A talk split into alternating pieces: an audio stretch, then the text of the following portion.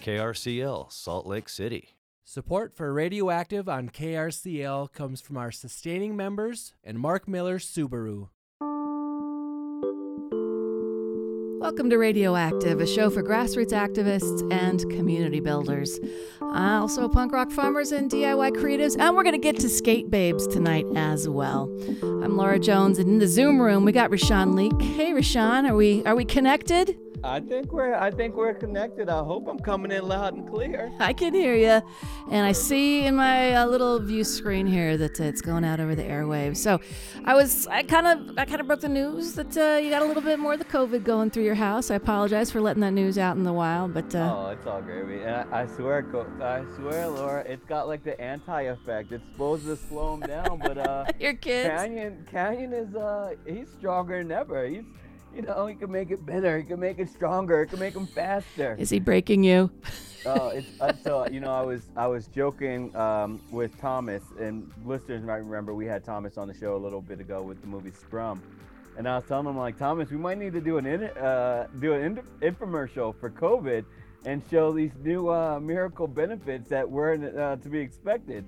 Cause it's it's crazy. Might have to bottle it, Laura. There you go. I've, the rates are up again, folks. So you got to mind your your protocols and uh, take care of each other.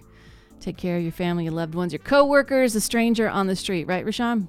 That's right. That's right. That's why I'm in the Zoom room. Okay, so uh, rallies and resources. Anything on your mind you want to hit, Rashawn?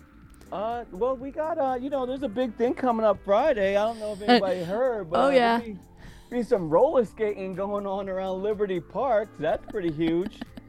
we'll get to that as well. I just uh, thought maybe there's some headlines or some other events, and in fact. You know, one of the things we talked about on the show last week when you were in the studio is happening tomorrow at Liberty Park as well, 6 p.m. It's the Crossroads Urban Center Meet the Candidates barbecue. So you can head on down there. There'll be a meal, a chance to connect with fellow community members, and the opportunity to meet candidates running to represent you and me, folks, in the upcoming midterm elections. And of course, Crossroads Urban Center, they invite their clients and folks that work with them to help folks who are struggling in poverty, struggling with housing, struggling with food, Rashawn.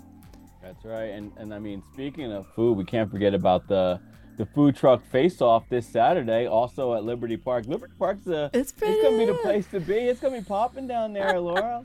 exactly. So the food truck face off. We gotta remind folks about that one too, Rashawn. Yeah, so the food truck face off is 4 p.m. to 10 p.m. at Liberty Park, and it's hosted by the Food Truck League, 4th Street Clinic, Utah Community Action, and the Children's Center of Utah. Yeah, so it's all for charity. These are three nonprofits and the Food Truck League in league with them to help the most vulnerable among us. And then there's something new that uh, I have got. I've got folks helping me to curate this list, and I just noticed this one, the PBG PB&J project. Just, I was. That's not your new show, that. right? That's not the no, show no, where you play long jam. jams. That's that's jam. that's. I mean, it's you know, it's close to my heart as a as a lover of PB and J. I like to call myself an aficionado, but I, I don't know if I'm a. That's what allowed, I had for dinner last night. it's so good. That's such a late night. So did you go? Did you go PB and J or did you toast the bread and go PB and B? and throw some peanut butter and some bananas on that sandwich. I didn't get the bananas in, but I did get the honey. So look, folks, you can help the the shops on Sunday, uh, excuse me, Sunday the 17th and Thursday, July 21st. They're getting together and they're making PB and J and they're walking around town and handing out the sandwiches and cold water to folks in need on the street. So it's a great way to help out in the city center and around the Salt Lake Library and the old courthouse areas. And we've got all that info for you on our website, krcl.org, under the Community Affairs tab, is where you'll find items like this. And oh, one more Liberty Park before we get to yours, Rashawn, and that is Saturday, July 23rd, Laser Light Nights. Instead of fireworks, it's I, an I alternative. Think it's a smart idea. I, I, don't know. I don't know. Idea. I don't know. I don't. Yeah, I'm interested to see. I'm with you. I'm interested to see how Yeah. how they pull it off, Mm. especially in a state like ours that is in love with their fireworks. Well, and the governor just held another press conference to shine a light on it. Come on, folks. Most of these fires are human cause, whether it's fireworks or you you didn't uh, get the chain kind of off the ground as you were pulling your boat or something, and I, whatever it is, throwing uh, a, a cigarette out the, wa- the window as you drive down the freeway. It is too dry out here. so it is. you guys, come on, let's uh, let's be mindful. Give a hoot and all of that jazz. So all those items, rallies and resources online at krcl.org, and we have special guests to talk about uh, this final one here, and that is United Skates screening this Friday at Liberty Park at dusk with Utah Film Center and Black, Bold, and Brilliant. Russell Roots here from from uh, Utah Film Center, and of course, Rashawn, you're part of the Black, Bold, and Brilliant team. Oh yeah, I'm just you know one third, one third of that uh that awesome team. We're out there trying to make a difference through conversation and film. All right, What's going on, Ross? How you doing, brother? Doing good, Rashawn. How are you? Doing well, man. Doing well. I've got the trailer. Let's play that, then we can talk about the film and also roller skating and what it means in terms of African American culture. And I got I got stories too. So I'm excited for this film and how you can just pull up a chair and then you can also skate. Here's the trailer. Once you go into the skate world, it's a world in its own. You don't know what to expect. You hear the bass, you step out on the floor and just let it go. As you go across the country, you'll find it's a really thriving rink. It's because they have a really strong African American skate community. It was a place where the streets, everybody met up. Everything was underground at some point in time. When jazz first came out, everybody was like, okay, wait a minute, I don't know what's going on. You don't understand the culture, you push it away. The owner told us that they're not going to renew our lease. This is the pattern. Our skate community is suffering. What are we gonna do now? Where are we gonna go?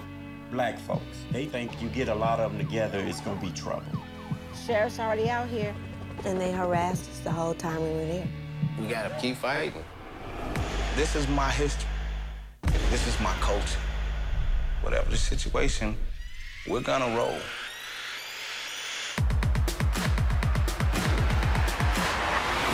United Skates screening, no ticket necessary at uh, Liberty Park on Friday at dusk with the Utah Film Center and the Black, Bold, and Brilliant series. So, Rashawn and Russell, uh, this movie, I know you said you were Mhm. going to watch it again before you, you came on. I did. So, what are we going to see in this? What are we treated to? So I mean, it's a it's a really great documentary that features people from all over the country talking about their different styles of skating and the history that roller skating has had in the black community, where it's taken them from you know the the 30s and Jim Crow and all of this stuff up to modern day, which has also been the uh, the platform where they've been able to launch many a hip hop artist, Queen Latifah, Naughty by Mhm. Nature, world class, uh, world, world, you know the one. Take a beat.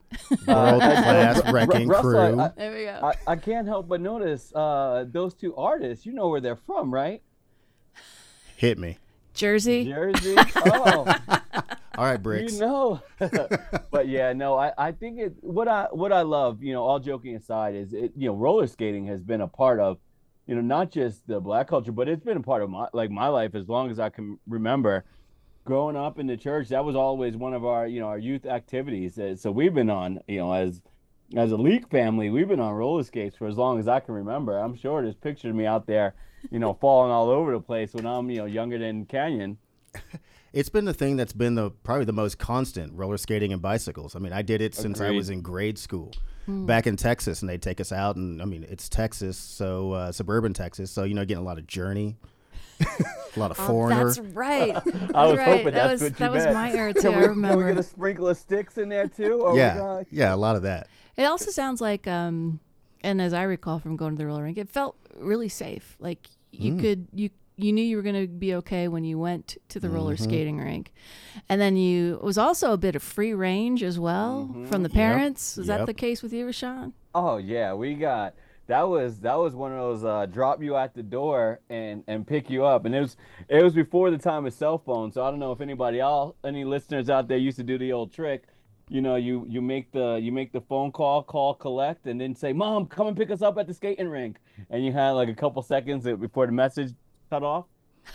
That's how you played it. Lo- lo- fast and loose, Laura. Fast and loose. Sounds like Jersey. Oh my gosh. I appreciate that. So Russell. there's also going to be a a skate in, a skate Mhm. teach or something. Tell us what's going on, Russell. So we've got SLC Skate Babes just taking people for loops around the park. I mean, because it's super hot these days, probably one loop around the park. but uh, just to kind of have a, a little real world component with the film itself. So something to really kind of link to the work they're doing. So they're out there kind of putting people of color and LGBTQ people and just like some really great vibes out into Salt Lake with roller skates. You need to come with your own skates, and will you? You got to bring the quads, or can you bring the blades? You can bring whatever you have. I mean, I personally prefer quads. That's what I grew Oh, up on. That's what I I still mean, roll on. But you what know, talking about. So whatever you're gonna it be giving lessons on Friday, is what you're saying, Russell. And he did. He did. It did come across like that, Laura. I just wanted to make sure I, I heard it correctly as well. So I appreciate that question. For you, Laura, anything. I don't have quads, so are they going to have some skates there for people to try, or we got to find our own? But between now and Friday. It's, it's going to be BYOS. All right, BYOS. So, um, I remember the roller skating rink in the Villa Theater on Highland Drive, and I'm sure a lot of folks out here that uh, were here way back then, dating myself, will remember that going to the double feature and then going roller skating. Mm. And it was also, Rashawn, my first glimmer of puberty, I feel like. The snowball dance, girl's choice, and you got to go Oh. meet some people in the safe environment. But um, this film, this documentary, takes it uh, a lot deeper and a lot farther in communities. Like you're Mhm. saying, you're connecting it to Jim Crow. Yeah, because it's, uh, I mean, again, this is a film about f- safe spaces. And roller skating rinks, like you said, have always been about safe spaces. So it's this place for black people to go in the South and in the North to escape from the Jim Crow oppression, to come together, find the music they're looking for, and build a community that happens to roll around the rink. Roller skating rinks, bowling alleys, they're kind of, they go in Yes. cycles and waves and then they Mhm. disappear. And what does that do to a community? And I guess we find out about that in the movie too. I mean, you lose these sort of spaces with gentrification. So, I mean, the story of gentrification continues to happen over and over again. You lose these community spaces where you don't have people, uh, they can't come together, so they become dispersed, and those neighborhoods fall apart. But then, Rashawn, what do they put in Mill Creek? They put in a skate loop. Yeah, they did. They put it. You know, it, it's it's really nice to to try and give back. I'm I'm really impressed, and not to give a free shout out, but I'm really impressed with like the classic skates. You know, the the some of these rinks that have been around for so long. Because like Russell's talking about, you you lose that community aspect, and it's, and it's a place for so many people to congregate and come together. So it's nice to see you know Salt Lake recognizing that and trying to trying to give back to the community as you know as groups like the SLC Skate Babes are becoming a little more popular around the city. I've been seeing some flyers as well at Liberty Park, I think, but definitely around the city saying, Want to learn to skate? Well, here's a meetup. Come Mhm. meet up. Yeah. And it's a great way to, to build community once again. So, details again Friday night, um, no ticket necessary. You can bring your chairs, your blankets, your picnics. It is a city park, no adult beverages. What time does the screening start? Screening starts at nine. Skate around starts at seven, uh, and then we kind of general start general seating right around eight o'clock. All right, Liberty Park, 9th South, between uh, between 9th and 13th South, and between 5th and 7th East. And you just got to add those double zeros to those numbers if Mhm. you're not familiar with how Utah streets go, right, Rashawn? That's right. That's right. Hope to see you all there. All right, and you're going to be out of out of quarantine, so to speak, yeah, by then. My, yeah, my quarantine ends on Thursday, so I get I get out of uh, COVID. COVID Bring the lockdown. quads. Bring the quads on oh, down. you know they're coming, Laura. You All know right. they're coming. Well, thanks so much for joining us by Zoom, Rashawn. We're going to let you go. All right. Have a great that. night. Take care, everybody. See ya. And Russell Roots Utah Film Center. What other films you got coming up? Give us the schedule so we can look ahead. So we have Wolfwalkers, which is a really great film from the Irish production company that gave you uh, Song of the Sea and Secret of the Kells. Okay. Really wonderful film. And then we have this really kooky film called Dear Mr. Brody about this guy back in the 70s who was just giving away all this money. Ah, I And- saw you post about yeah, that. and people people just send him letters and telegrams and stuff, and they're just like, "Help me achieve my dreams." And he's out there doing all kinds of stuff. But the story also has this other darker side to it that really kind of shows the common humanity, despite this guy not necessarily being who he claimed to be. Ah, so there's a couple films coming up in the park and lots of other stuff on the way. Where can people learn about it?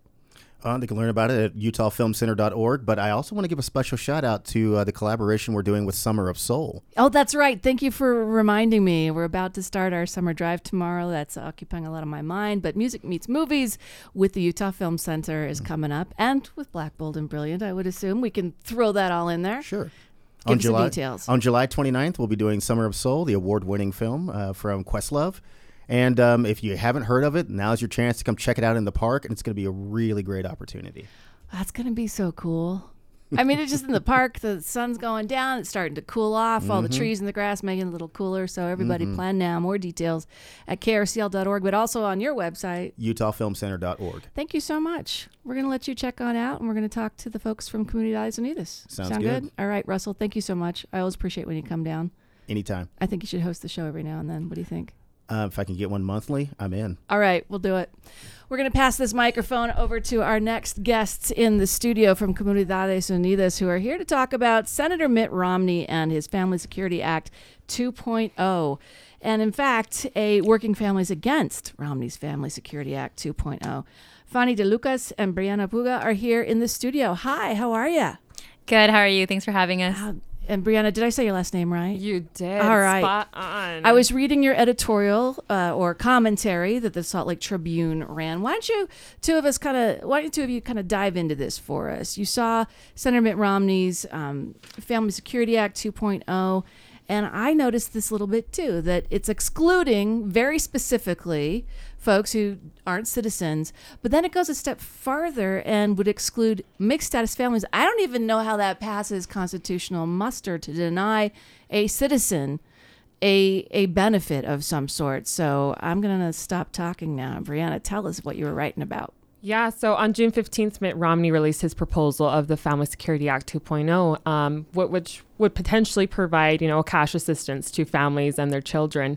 And spot on with, with, with what you just said, um, Romney's proposal does not include, or it does not include undocumented mixed status families.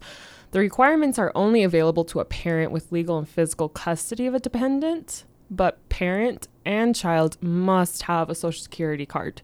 Not either or, but they both have to. So a child may have a social security card, but would be eliminated if the parent did not have status. Exactly. How many kids are we talking about? We're talking about from reports from 2019, from studies of 2019, that would be 48,000 children. Is that in Utah across the country? Utah. Utah alone. alone. Across the country, I'm guessing exponentially more. Yeah, it would be wild. So Kids that should be entitled to those benefits. Exactly. So excluding U.S. citizen children, yeah, even that. So, like you just said, Mm-hmm. those those types of children should have the should have that right, but it's being stripped from them because their parents don't have the SSN. And Uh, Fan- Fanny, did that ring some alarm bells over at Comunidades Unidas? Oh yeah, definitely. I think um, we've been used to you know our communities being targeted and just not being acknowledged. So um, that was kind of common, right? But the fact that they went after children, and I mean, made it very clear that even children who are U.S. citizens, but just because their parents weren't, they would be affected. Taking away that right, I think that's what blew our minds. Like. Why, when did this become a children's issue? And this is in order to put money into the hands of families during Exactly. hard times to feed their kids, to get perhaps even formula that's in short supply, right? quote unquote, yeah, supposed to, yeah. Definitely. I think it was, and it was even more of a trigger because during COVID 19, we saw the chaos and how families were suffering. And we've talked about how undocumented families suffered and were not acknowledged, worked and were not acknowledged. So now taking it back to future, now 2022, we're doing the same thing. Mm-hmm. I thought it was ridiculous. Well, and it doesn't seem when we talk about the amount and the children that would Mhm. be impacted, doesn't seem as much as was wasted and, and defrauded from the government in PPP money and reports that are just Mm. now trickling out. And it wasn't um, illegal immigrants doing that by and large. It was corporations. But Now I'm editorializing, so I'm going to move back on to another conversation about what to do about this. Brianna, Fanny, what do we do? Um, what to do. Well, first I wanted to give a, ba- a little bit of a backstory, if you don't mind. Sure. Um, back in 2017, Orrin Hatch and and who was it, Mike Lee, Mhm. um, created the CTC without any any requirements of an SSN. CTC. CTC. I apologize. Of a child tax credit. I There go. apologize. Yeah, that's right. Um, so they introduced the child tax credit, and it did not require a social security number. And like Fanny was going off right now, you know, COVID showed us, you know, going through a global pandemic that you know undocumented folks and mixed status families did not get that assistance, did not get that help. But now that Mitt Romney is coming up with this new proposal and excluding those families, you know, after there, after it was set and delivered already, this, you know, the child tax credit was fine. Like we, there was no requirement. And then once, you know, we're at a state where we need support from the elected officials the most, where we need them to support us and to lend a helping hand. Mm-hmm. Mitt Romney wants to come, come along and just disrupt the whole process. So, I mean, another thing that brings us to like psh, our minds blown of yeah. why. But uh, what we can do, we'll create political, you know, create people power, create yeah. political power, and in, in, encourage our community members to take action to call our elected officials, create posts, create letters, create emails, bombard them with all all of the injustice that they're inputting into this proposal and how how this would affect negatively affect families and not even just undocumented mixed this is not even an undocumented mixed status families this is a, an attack on working families working yeah. fa- families in general and so I, I, encourage you know our community members to step up and to do their part and mm. to please please well Comunidades Unidas you work with everyone who reaches out to you yeah. for help and you reach out as well mm-hmm. you're not asking about status and whether or not someone has status, their need remains. Mm. And, uh, you know, I look at this and it feels like taking money out of the mouths of babies when I look at it. And yeah. it's extreme. Um, so, Comunidades Unidas has been around for a minute. Are you guys reaching out to Senator Mitt Romney's office? Oh, yeah. Are you just like, hey, why this exclusion when the child's yep. tax credit was not doing it? Exactly. This program is already up and running. What what kind of response are you getting? Are you getting an audience? Are you having to work with some partners to knock on that door, knock so it down? We're definitely having to work with partners. Um, responses aren't as easily as we thought they would be. So we're just like uh, Brianna was saying, we're just bombarding, trying to get answers as much as we can. Um, we know it's not easy to get through, right? And we know it's not easy to be heard. But I think this is an issue that needs to be heard. So we've been trying to do it through all the platforms we can. You know, my colleague was able to do an OPIT that was on Salt Tribune and then obviously that probably grabbed people's attention from radio stations to maybe KSL was able to feature us, which was really great. Univision was able to do that as well. So um, just trying to spread the word and just trying to bring up to attention that this is an attack on families, right? It's funny how in the outline it says working families, yet we're excluding really hardworking families, yeah. which is very unfair. And um, another thing that we can do, as well as everything that my colleague was mentioning, is also we made a petition right? So they can go to um, Comunidades Unidas, they can go to our Facebook or our Instagram and just sign the petition, right? That that's another way of actually acting Share forward. the petition. Share the petition. Get people to sign the petition and get our voices to be heard because this is just not right. This is just not fair. In fact, I mean, going after children, I think, was the hardest pill to swallow in this whole situation. Yeah. Uh, yeah, and backpacking of what um, Fanny just said. Yeah, we've been collaborating with our other partner, with mm-hmm. other community partners. So we do have a few meetings lined up with Mitt Romney's fam- um, family, Mitt Romney's staff. um, tomorrow, Thursday, and Monday, we've been collaborating with Voices for Utah Children, Unidos.us, even the governor's office. Like we've been trying to get from any any any you know outlet that we can. What is get. the governor's office saying? I mean, because this would deny money to children that the governor you know mm. represents. Whether their status is what he would like it to be is irrelevant. They are folks living in Utah. They've been actually very helpful. We have Comunidades Unidas has um you know has had um, good re- relationships with yeah. some folks from the govern- govern- governor's office. So we've been able to get a helping hand from them. So they've been very helpful. Show, shout out to Natalie. and I think it's, um, as what she's also saying, uh, Brianna mentioned, they've been very helpful because I think it doesn't even become a status issue. It becomes a people's issue, right? Yeah. And it's like you know that there's a really hard hard time. You know that children should not be affected by this. Children should be able to go home and just have a meal with their parents instead of having their parents run out and in from the house. Sometimes mm-hmm. not even having a meal with them. So I think it's it's just anybody who has a heart that can see the sympathy behind this. Well, it takes a tool out of the community to help mm-hmm. people because again, the need remains. Yep this you're withdrawing some assistance and it would amount to uh, as you wrote brianna 350 a month for each young child 250 a month for each school age child. We know how large families can be in utah. We're talking a significant amount of support for working families, families yes. All right. Quote unquote. That OPIT too that OPIT your your op-ed. Oh, op- op-ed. I'm very sorry. That's yes, right. op-ed. I don't even know how to say it, but yeah, my op-ed. But you wrote it. It was very, very good. We'll put a link in the show notes tonight to that, as well as the text of the Family Security Act 2.0, which Senator Romney calls a new national commitment to working American families, except Mm-hmm. undocumented and mixed status families. Which Definitely. I don't know. Maybe it's an. Do you think it's a negotiating tactic on the part of Senator Romney? We hope not. But Um, no, I wouldn't see how. Yeah. I personally wouldn't see how because, as you mentioned too, right? Um, three fifty and two fifty isn't a lot.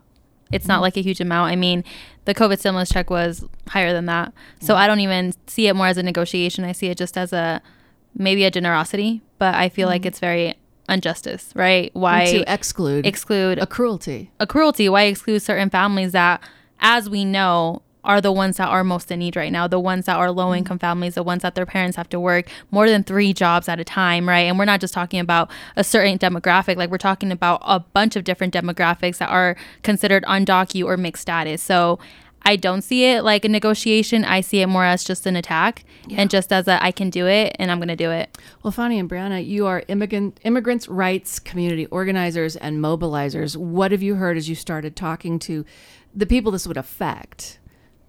Not good things. yeah. No, go ahead, Fanny. Um, yeah, so we've just heard obviously the obsession like you can hear how their voices are very upset. You can hear how in their voice they're not too thrilled about these news. Mostly at now it's the stake of I'm a citizen and now I'm getting this removed from myself. And I think it's just another slap in the face of why is this happening once again?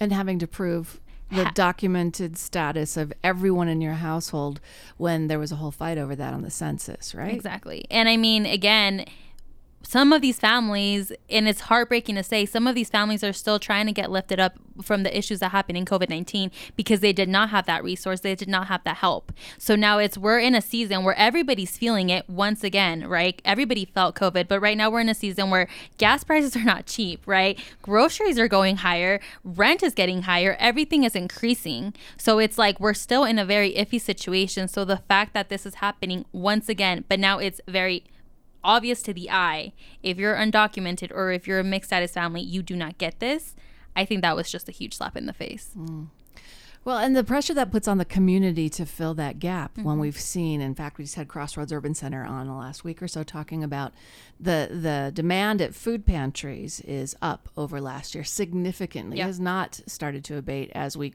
think COVID is receding, and it's COVID isn't receding. You all work on that too, reaching out to different pockets of the community to make sure they're connected to resources. You have resources available. Yeah. You do it in multiple languages as well. You provide food assistance, rent assistance, or you connect people with it. You can get the vaccine. You're doing a lot of outreach to the very population this is going to hit. yeah definitely Right. definitely definitely and i think it's it's important to say that for those organizations that are trying to do the most that they can for the community at whole not excluding people because of their status i think a huge shout out to them but i think this is the time that we need our representatives if they care so much for the community that they need to stand up There's a lot that is clawing for our attention these days. Exactly. So uh, you've got the petition. Mhm. You got any outreach or rallies you want to talk about? You working on something? We so we're doing the power of uh, the power of escalation here. We're gonna give Romney the benefit of a doubt with these meetings, and we're gonna see how those go, and we'll just take it from there. We Yeah. just want to see, you know, like give him the benefit of the doubt. Give Okay. him, you know, a little slack. You know, come on, Romney. Help us out here, but we're gonna do these meetings first. I We're want you to gonna- go to Facebook Live with Senator Romney. That's what I want to see. I want to see you, Brianna, and Fanny We're gonna talking s- to the senator. We're gonna see the response, you know, knock on wood for us. we'll see the response and we're we're gonna go from there. So All right, what's the website one more time where people can find the petition, but all the great resources and services that you provide? uh, so just comunidadesunidas.com or we're very active on our Facebook and Instagram. Do- Yeah. Do, not look too much into Twitter, but highly recommend Instagram. yeah, so at Comunidades Unidas, and then the Facebook is the same Comunidades Unidas, and I think um no, I know that's where you find. CUutah.org. I think it's that's the dot .org one. Yes, Okay. sorry, Great. No worries. No worries. Please come back after your meetings and uh, let us Fill know how it went. I totally want the tea. I want to know how to help move the needle. And I know our listeners do as well. And we'll put that link to your op ed in the show notes. Thank you so much for coming by. Thank And you. like I said, anytime you reach out. Thank got- you, thank you. Appreciate you. it. Appreciate it. All right, stick around, folks. We've got the water checkers coming up next. But in honor of uh, Fanny and Brianna, we got a little family affair going on with Sly and the Family Stone on KRCL 90.9. Rock Camp SLC's last summer showcase is just around the corner, Saturday, July 16th, 1 p.m. at the Union Event Center. 12 new bands perform original songs created in just five days. Tickets available at the door. More details at rockcampslc.org. Support for KRCL comes from Mark Miller Subaru, a community partner of YWCA Utah and the Stand Against Racism Challenge. Mark Miller Subaru loves diversity. Learn more at ywcautah.org and markmillersubaru.com. The KRCL quails are back and better than ever. For a limited time only, you can get one of KRCL's most beloved bumper stickers on a t shirt. Donate today at krcl.org and get yours before they fly off the shelves. Yes, our summer drive starts tomorrow, folks. You can learn all about it online at krcl.org. And in fact, take care of it right then and there. Go check it out. You can see the new summer quail t shirt design. If you remember our bumper sticker designed by award winning graphic artist Leo Espinoza, well, he's got the t shirt on. You can see him in it online at krcl.org. It's a really nice blue t shirt and the quails and the KRCL. You're going to love it. But what you're going to love is doing your bit for Listeners Community Radio of Utah. That's KRCL. You turn those letters around, you get LCR, Listeners Community Radio of Utah. I'm Laura Jones, and at 7 o'clock, it's Democracy Now!, followed by Connor's Late Night Lowdown at 8.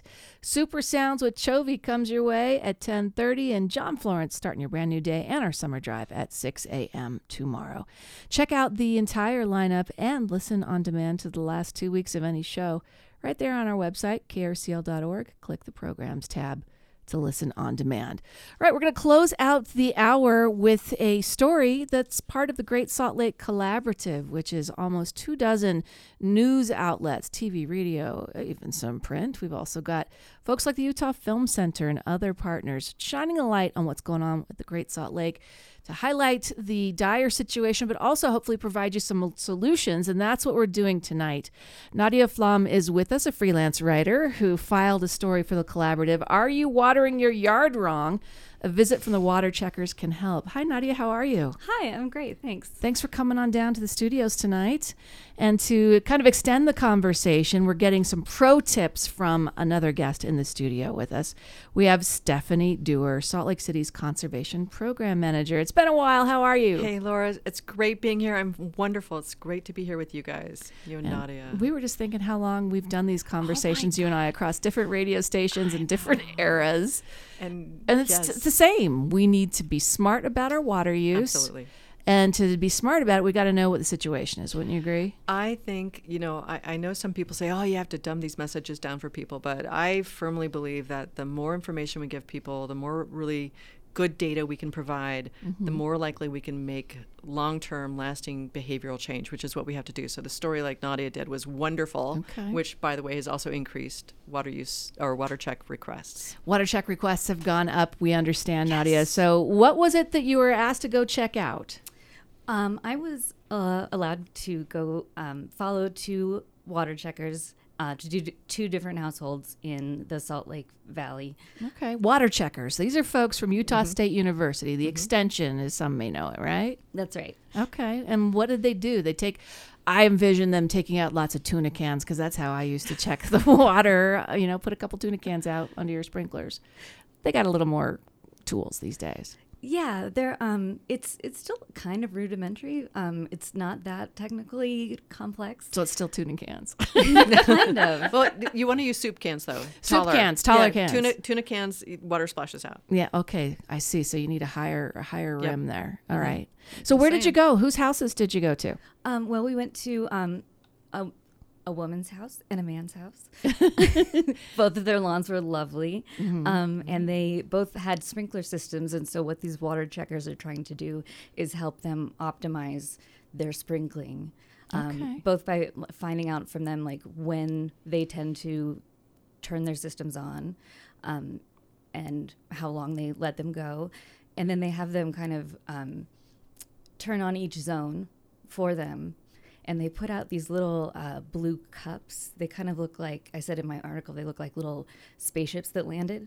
Ah. Um, they're these little tripods with a kind of a test tube thing in the middle, and they spread those out on the lawn, and then the um, homeowner will sort of, you know, one by one, turn their zones, zones on. on if they're automated or Yeah. go out there with their little key and turn them on if not and Right. figure out with overhead spray basically we're talking Mm-hmm. right Yeah, so I mean, and some people have a mixture of two kinds, like the stationary sprinklers or like the kinds that go. I was about to make that noise if you hadn't. I was. Oh, can we do it like together? that's what it sounds like in some neighborhoods when you're driving down and and it matters what time of day you turn it on as well. So, with the folks who you shadowed and the, the clients, they were um, providing the service at no charge as well, folks. Were they surprised by what they found? I think um, the surprise kind of comes in when people are watering at night, sometimes after they're asleep, which is a good time to water. Um, but you may not notice like that you have a broken sprinkler head. I used to have a guy who mowed my lawn for me, and I never knew until one morning I was I couldn't sleep, and I was up like at five. I'm like, oh, that's a problem. There's like three broken heads shooting off. That's a lot of what people don't know. I'm guessing. Yeah, so you know, uh, they recommend that you kind of like observe what your sprinklers are doing. Yeah. once a year at least. But um, but they kind of point out like, hey, that you know that guy there could use some attention. Like, Yeah. fix that, fix that, fix that dude. Well, in your article, you wrote that uh, Utah State Extension estimates that about two thirds of Utah's drinking water is used just to water lawns, and that the typical homeowner uses twice as much as they really need. I'm pretty sure these were facts called out by John Oliver recently in one of his programs, making fun of us as, uh, I believe, Stephanie, we use more water than any Western state, any state. Uh, I think we're still second. So, John Oliver needs to be fact I checked. just, I just want to throw that out there, and and I would also like to give a shout out to our service area and along here because people Mhm. are doing a really good job and have actually reduced a lot. So You're talking Salt Lake City proper. Salt, well, Salt Lake City Department of Public Utilities service area. So that would include Ah. Salt Lake City, Holladay, Mill Creek, and Cottonwood Heights. There we go. And we've actually reduced our water use um, significantly. Now we have more to do, Mm-hmm. and uh, people, we got to get our heads around this. That we've done a good job, but we have more. So this is we're at the beginning of the journey, not the end. Yeah. Um, but yeah, we we use too much. Well, and to connect this and it's not the, the, landscapes. It's not. It's it's it's what our relationship is to the landscape and our irrigation system. It's Mhm. not necessarily, not always the plants we choose. No, right. So we could be smarter by the plants we choose, but to connect your water use, not just to drought, but to the fate of the Great Salt Lake was another one of the things that you did in this article. And you spoke to Kelly Kopp, professor and extension specialist for the Department of Plants, Soil, and Climate, and director of the Water Checker program. She couldn't be with us tonight, but what did what did Kelly Kopp, what did Professor Kopp have to say about all of this?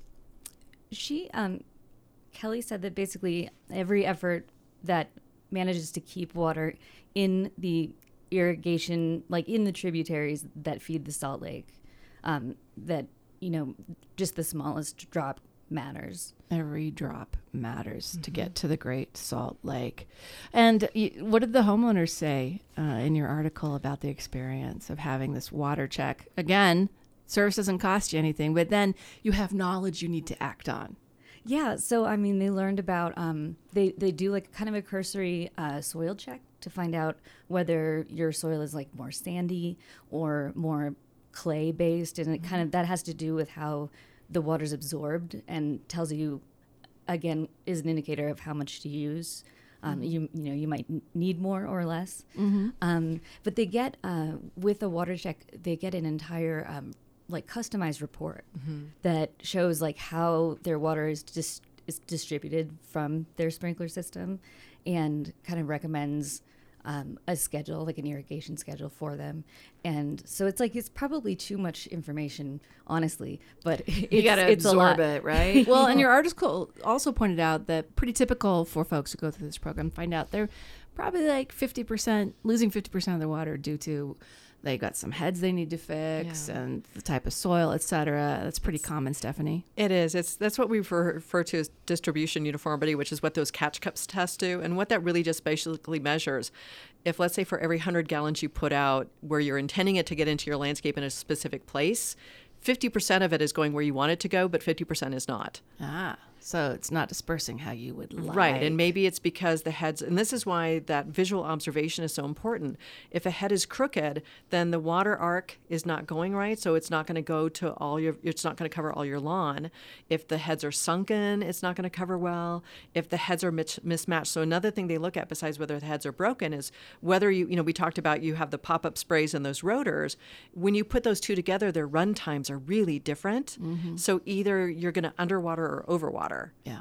And then you get those brown spot, spots, and that's when people start watering more.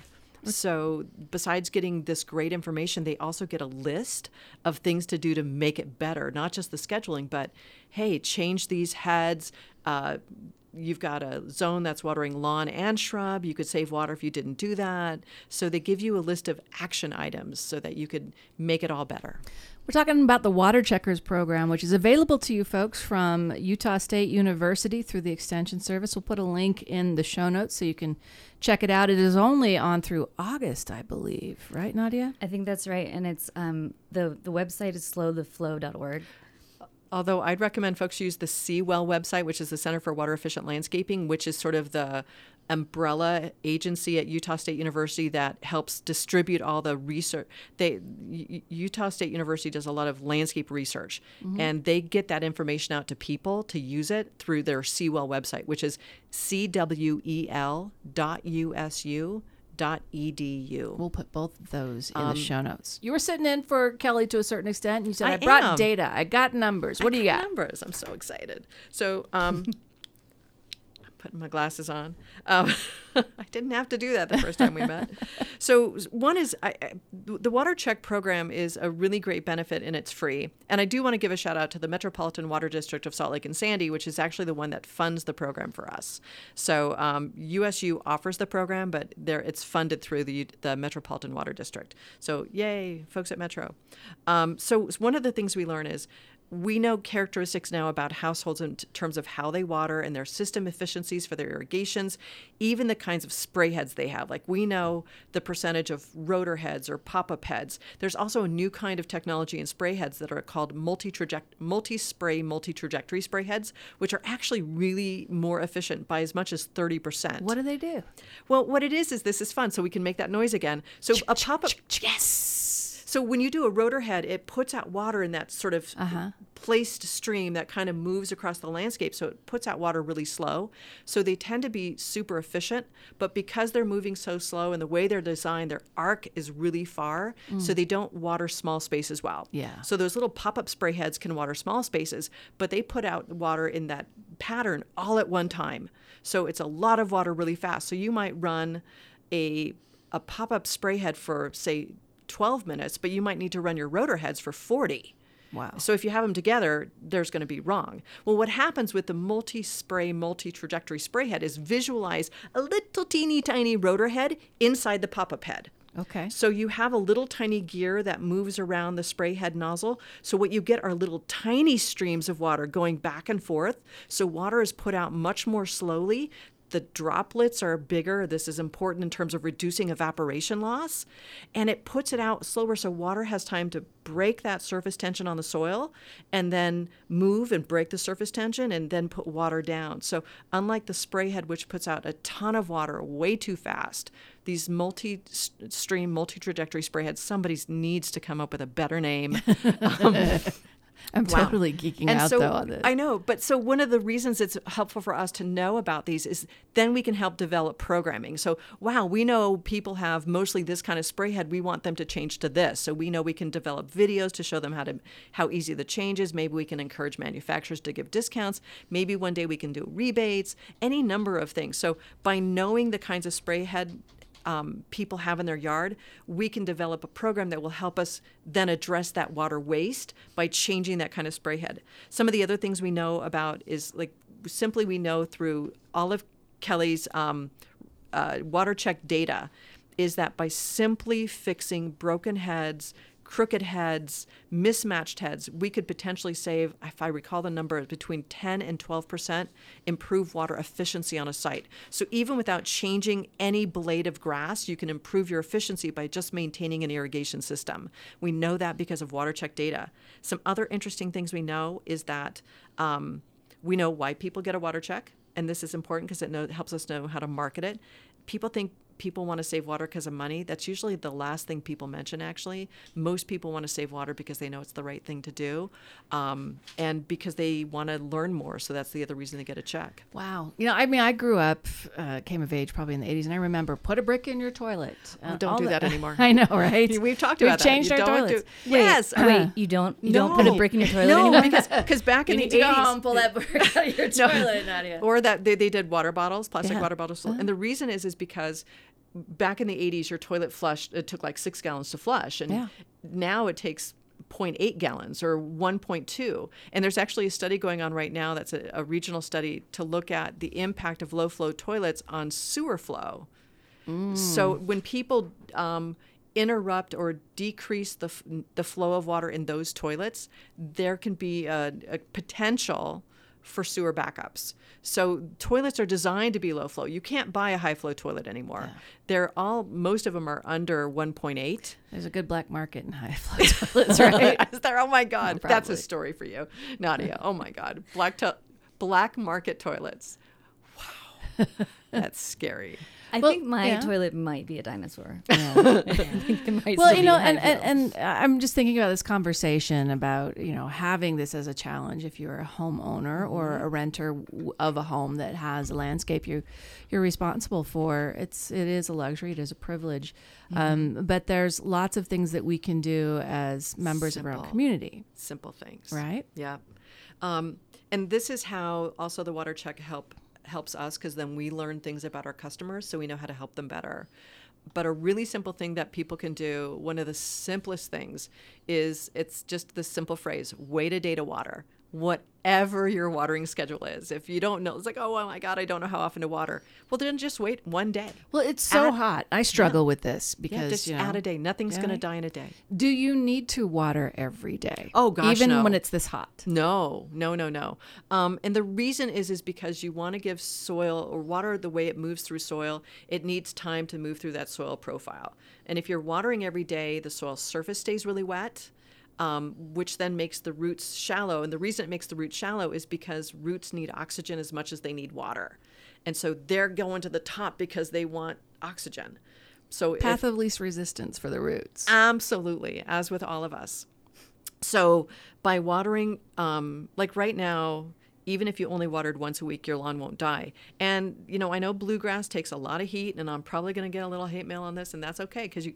It's like don't hate the science, babies. Um, bluegrass is astonishingly resilient. It's our relationship to bluegrass that's the problem. We Yeah. need to go into therapy about our bluegrass issues because the truth is, is if we didn't water our bluegrass, it would go dormant. It wouldn't die. Yeah. And when it gets cool again, or we get rain again in the fall, or if we get one of those midsummer rain showers, please, like, yeah, did you catch? Like, I counted literally like twelve sprinkler sprinkle. Like, I got a little bit of rain. in So there were some today. rain clouds today, right? I had like twelve sprinkles. It was cool. You're like, okay, don't water. but nothing's going to die in a day. Okay. So right now, actually, as a maximum, we're asking people to water no more than twice a week. Alright. Um, even my tomatoes right now and stuff, I'm only watering once a week, but I water them deep. Yeah, I, I have a soaker So- hose. I've got mulch on my soaker hose. Um, deep. When you say water deep, how much time does that take? Well, it depends, you know, and this is And where do you cycle it? Well, okay, this is where things get complex. If you're doing an ear a pop up like a pressurized irrigation system that's in the in ground, then you should do what's called cycle soak. And this is something the water checkers teach people. So let's say you have when they do a catch cup test, what they're trying to figure out is really what they're trying to get to is how long does it take to get a half an inch of water on your lawn? Because that's the optimal volume of water delivery to get water to move through the profile, the soil profile, deep enough. So, how long does that take? Then, what you do with cycle soak is you take that, whatever that time is, whether it's 12 minutes or 18 minutes, and you divide it by three. And so your cycle soak is like you're on for seven minutes and you're off for an hour and you're on for seven minutes and off for an hour. And that gives water time to move through that soil profile, move off that soil surface so you don't have saturation and runoff. And you just do that two times a week. just two times a week. You could even do it just once a week. Now, if you're doing, tr- now there are other things in your landscape besides lawn, and if you're really hyper concerned, then your lawn is going to recover and it's relatively simple to replace. But but your trees, your shrubs, maybe your veggie garden are more important. Yeah. So your trees, though, you might want to water twice a week, or not twice a week. Excuse me, every two weeks, ten days to two weeks, depending on the kind of trees. Um, shrubs and stuff, the same thing. They actually are deeper rooted than you realize. And if you mulch those gardens um, and water them efficiently, you can water less frequently. But the, the the exact when you start getting into say like drip and stuff, it's hard to say exactly how long because Yeah. it depends on drip. You know, anything from a quarter a quarter gallon an hour to a gallon an hour output. So a little bit of math is involved. How do you figure that out with the drip system? Well, what you need to do is know what your output is on your your your drip orifices, and then let's say you want to deliver a gallon of water to your tomato plants, and if you have an half a put, if your drip system is a half a gallon output, then you need to run it for two hours. But you don't want to necessarily run it at one time. You might run it, say, you might want to cycle soak then because that's a long run time. But remember, you're not putting out that much water, Mm. and presumably drip, you don't have runoff, you don't have evaporation you don't and if it's under mulch you might be able to water less Yeah, I'm calling the water checkers because that's a lot of math. It is but- a lot of math that's why we have the water checkers that's why they're Yep. so great And that's what we're talking about, Water Checkers. It's a service available to you through Utah State University Extension System. We'll put a link in the show notes so you can check it out. I wanted to go back to what you said about trees because a lot of trees are in the parkway, which the city is, uh, you know, plants there, but as the homeowner or the resident, you are responsible for. Where do you where do you water the tree? At the base of the tree or at the drip line or both? um, ideally towards the drip line so there's not there are roots The drip line meaning where, the, branches, end end and they drip off. That's the drip Yeah. line, folks. And I usually think about it as I divide that canopy in half Mhm. or in thirds, and I start watering about halfway out and then halfway past that canopy if I Yeah. can. Because the roots extend beyond the drip line because they're looking for water too. So if you think of that tree canopy as an umbrella, there's more water falling outside of the umbrella than inside the umbrella. Okay. So those roots are venturing outside of that canopy. So typically on trees, roots extend beyond that drip line or the Mhm. tree canopy. I know in a park strip or even in your yard, it can be hard if it's small. Well, get as close to that as you can. You know, it's not ideal, but and it's really important. And I know people are really interested in in ripping out their lawns and and all that. But be mindful. One is we know from data from the water check program and this really cool program called Water Maps that the amount of water people could save in their landscape is actually based on their existing landscape. So even without changing a blade of grass, we know people can save water. What about turf? I've been hearing a lot out of Salt Lake County, and all I can think is we're replacing an organic product with a fossil fuel product, right? Oh, you mean artificial? Yeah. Oh God, I'm gonna get in so much trouble. But no. yeah, it is. I think and of it you as know, grass cools. I don't know that artificial turf And- does. I don't know though. No, it doesn't. And and turf, the, there's a lot of benefit to turf. It's it supports the soil health, and you guys talk a lot. Mhm. uh, on- and you by turf rock- you mean sod, right? Yeah. Okay. Like Yeah. grass, lawn. Yeah. So lawn supports soil health. It keeps all that microbial activity and stuff active. It provides a biome for earthworms and other things that are crawling in the soil and making the soil alive. Mhm. The other thing that lawn does is it sequesters carbon. It helps us improve water, stormwater quality by filtering out pollutants. Um, it does cool. Um, the thing is, is that we can just choose smarter grasses or just choose not to water them as often. It's not that we have lawn; it's just how we water the lawn. That's the problem. Well, and we're speaking going to of be selling grass seed, Are you going to sell, sell grass seed? Yes. All right. low water grass seed. When's that available? As soon as the contract finishes routing and signature. Like, well, be sure to come back and tell us. One other thing I wanted I'm to ask we're you: days away. What is the best height to set your mower blade, and what is the best time to water? Okay, mow high, babies. Seriously, mow as high as you can with your deck. So on some lawnmowers, it can be as high as three or four inches. That's great. Um, I when you there is a direct relationship, and again, this is science. When you mow low, you actually kill roots. So they literally die back So, and we all know we we know intuitively if we don't know by if you don't believe the science, when you have deep roots, things don't they don't get as stressed. They don't need as much mm. water. They don't need as much fertilizer. A lot of good things happen. So you want to mow your your your blades as high as you can. So three to four inches. Um, and then the second question was Time. Time. Well, this is this is complex because generally speaking, we want to avoid high temperatures because of evaporation issues. But that's really if you have a pressurized in-ground system because it's you get all those little that mistiness. Yeah. So there's a couple things you can do. One is you can put pressure regulation on your irrigation system. In fact, most multi-stream, multi-trajectory spray heads have built-in pressure regulators. Problem solved.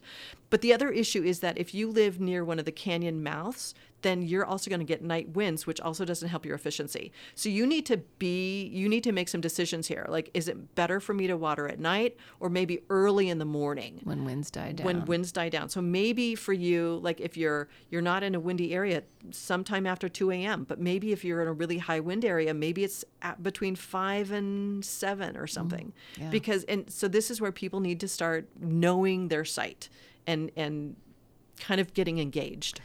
Now, we've mentioned a lot about getting these smart controllers, and there are rebates available, right? I There's think rebates so. for a bunch of things. There for flipping are. your strip. What What is available to us, Stephanie? So, through the Central Utah Water Conservancy District, they are offering rebates to um, customers throughout their service area, which is large. And Salt Lake City Department of Public Utilities is a member city through Metropolitan Water District. So, our customers can get um, rebates for controllers. There's the Flip Your Strip program, and there's Local Localscapes, which is front yard. Be mindful that there is a process. So you need to go online you need to apply you need to have the your lawn area verified you need to submit a plan take classes. They want to make sure you're doing it right. So don't just go rip out your lawn and expect someone to give you some cash. What's the websites you want folks to know about? i want people to know about two websites slc Go, oh, slc.gov forward slash utilities forward slash conservation and cwel.usu.edu. It all starts though where we began with you, Nadia, and that is getting the water checkers out to uh, your place, right? That's. I have a question. Um, You got the- 60 seconds. The people who uh, tend to request water checkers, it's they're doing it because they care, because they Mm, want to make yeah. a difference. Mhm. Can you order water checkers to your neighbor's house? Oh God, I wish you could. No, but what you can do Can is you can gift call, it, in you can call, you can call me or your water conservation person, and we'll call people. Like when I get a complaint, I'll call them and say, "Hey, do you know about water checks?" And by the way, we have saved 74 million gallons of water through the water check program. Wow. Over how Yeah, many wow. years? Um, since 2005. Since 2005, 74 folks. million gallons. And look, this is a small thing you can do to help the Great Salt Lake. If you're in a position to do it, if you have control of your landscape, consider getting this water checker. And we'll connect you in the show notes to Nadia's story as well as all the websites Stephanie mentioned. commercial um, sites can also get water checks. Wow. There you go. You work for a company with a lot of landscape, sign them up. That way you can call them over, right, Nadia? well, everyone, thank you so much for being a part of Radioactive tonight, helping us plug into our community. My thanks to Diego Bradley, our intern. Thanks for being here. Rashawn Leak, who was on Zoom earlier, all of our guests, and you for listening. Thank you so much. I'm Laura Jones. Democracy Now! is next. Have a great night.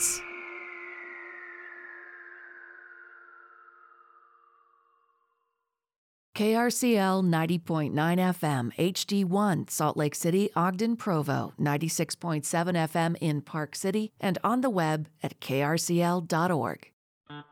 Get out your calendars. We've got a date you've been waiting for.